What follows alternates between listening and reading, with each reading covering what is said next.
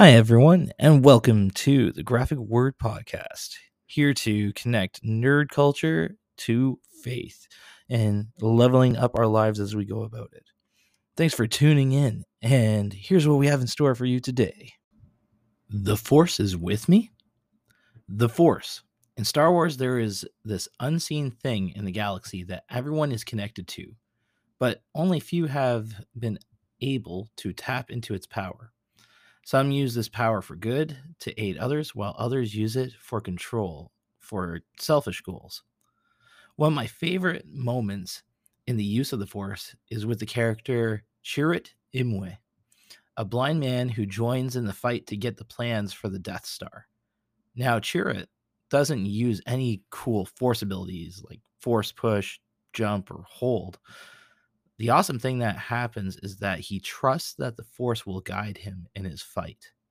The big moment is when he walks out uh, in the open toward a bunch of stormtroopers to help get his ship up and running.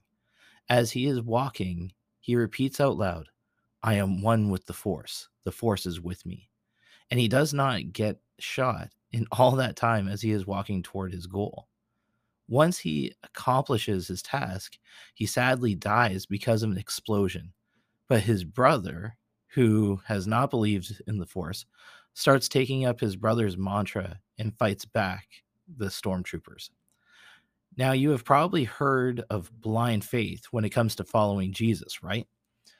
We are following a person we have never met, trusting that he did what he said he did miracles, died on a cross, rose back to life, is the Son of God, and will fulfill his promise to us with living uh, with him forever in freedom of death and sin.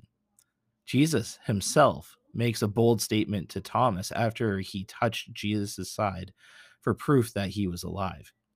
You believe because you have seen me. Blessed are those who believe without seeing me. And that's found in John 20, verse 29 it's not simply a force that guides you or watches over you. It is God Himself, Father, Jesus, Holy Spirit, the Trinity that does this. You need to have faith to step out and trust in Him. I want to reflect on how faith is a lot like trusting the Force in Star Wars, and I believe it is best captured in Hebrews 11, verse 1. Faith shows the reality of what we hope for. It is the evidence of things we cannot see. When our faith in Jesus is made into reality, in seeing Him guide us through difficult situations or having strength through hard times, that's amazing. That's the kind of thing that helps inspire and create change in others, like Chirrut's faith in the Force inspired his brother after his death do you trust in the force of the Trinity to be there with you, to guide you, and to hold you together?